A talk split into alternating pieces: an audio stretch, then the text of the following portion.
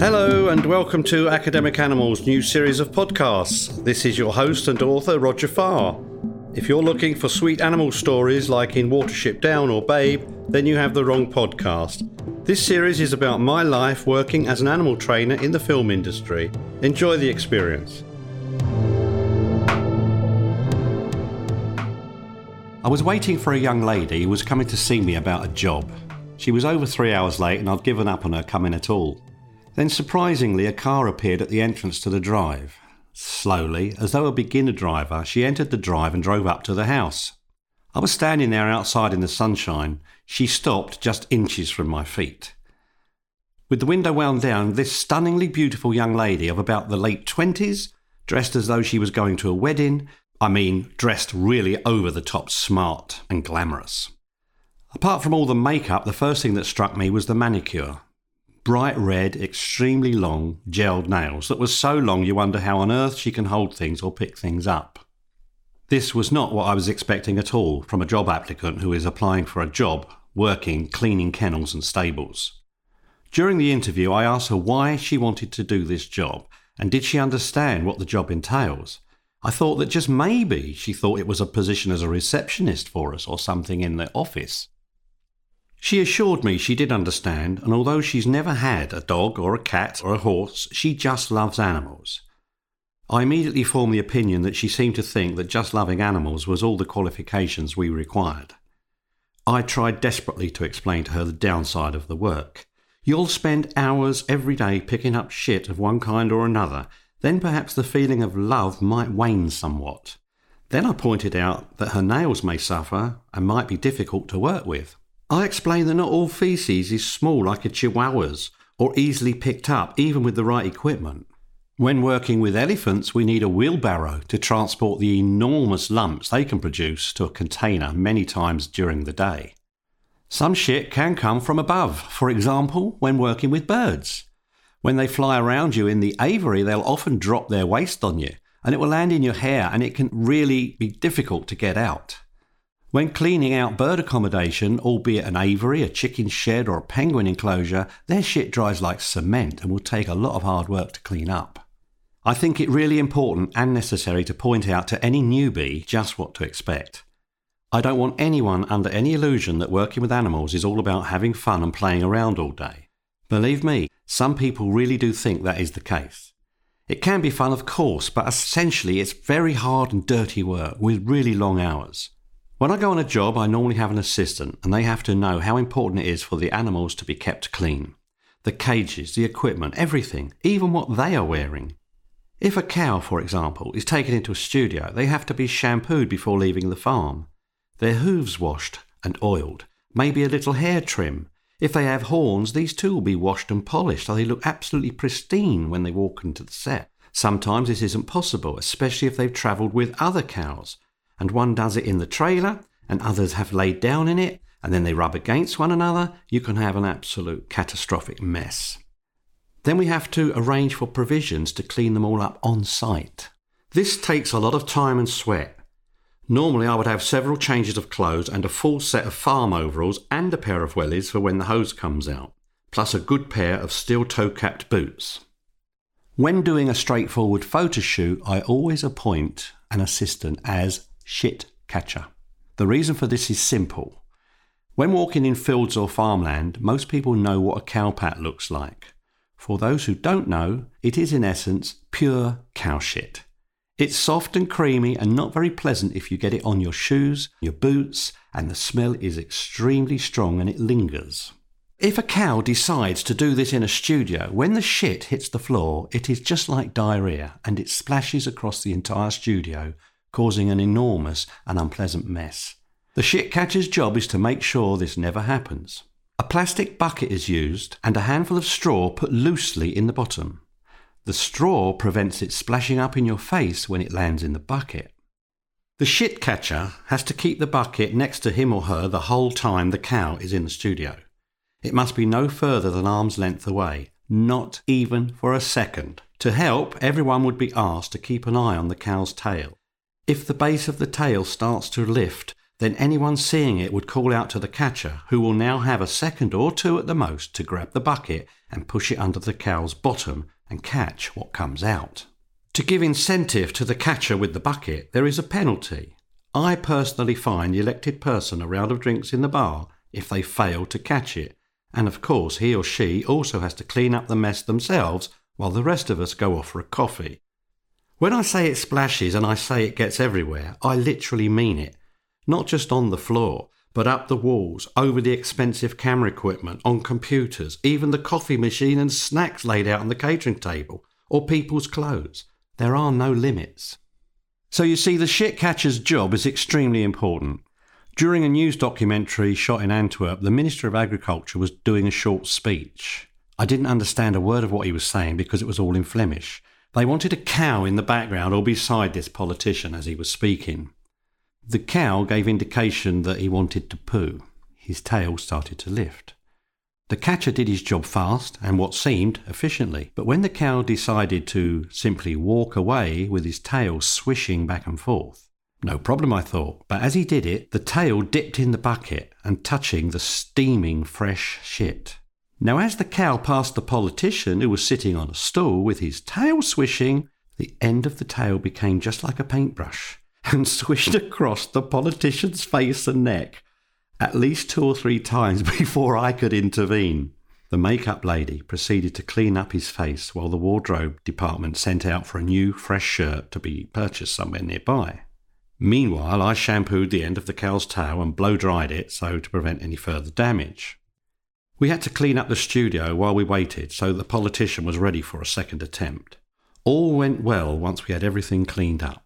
Considering this was just a simple splash of cow shit, imagine what a truckload would do. This time, again working with cows. I was on a feature film in Holland with two cows. We had two vehicles, each with its own trailer, Steve driving one and me following with the second.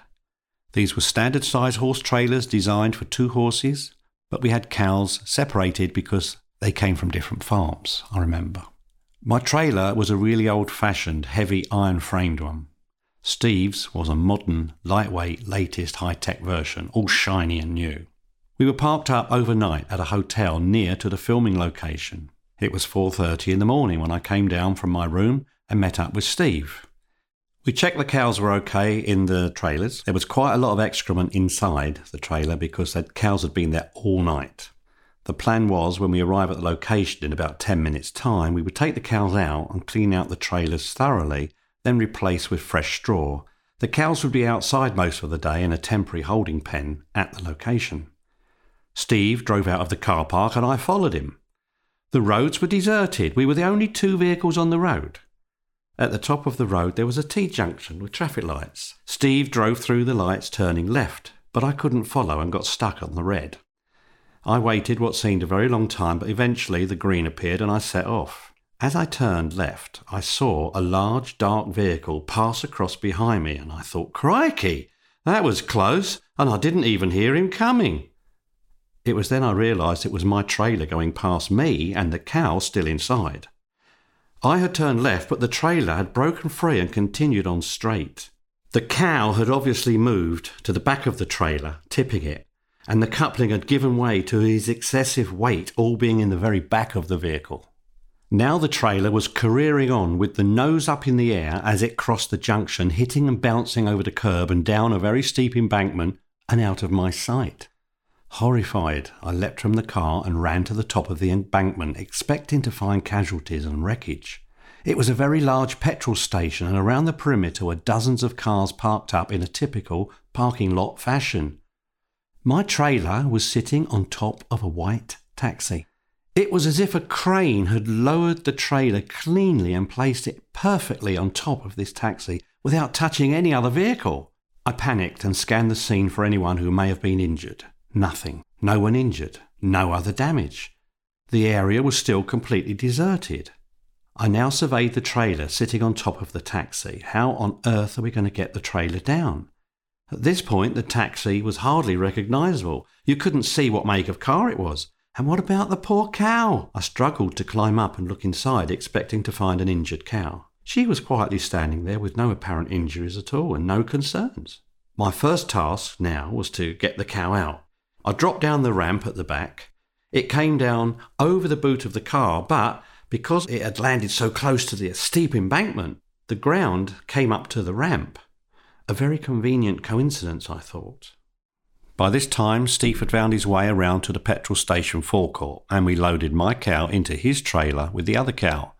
We agreed he should go ahead with the cows to get them to the film set, and I would stay behind and sort things out. I went over to the garage kiosk to try and find the owner of the taxi, but nobody knew who it belonged to. So I wrote a note. Can you imagine? You're parked up somewhere, and when you come back to your vehicle expecting to go to work, only to find it totally crushed and almost unrecognizable? The biggest insult to all was that the shit, and now the addition of the cow's urine, had diluted the shit, making it even more liquid than normal. It was pouring out of every orifice of the trailer and running down and through all where the windows were on this taxi. It ran into the front window and into all the ducting and the heating vents, all over the seats. The shit seemed to be everywhere. Like a volcano, it just kept on streaming down and covering this poor guy's taxi. So much so, I found it hard to find a space to put the note on. With no injuries to the animal or people, I began to relax and see the funny side of all this. There was shit everywhere. The recovery people complained of the shit, the garage complained and asked me to pay for the clean-up of their forecourt. All this, and the day had not even started.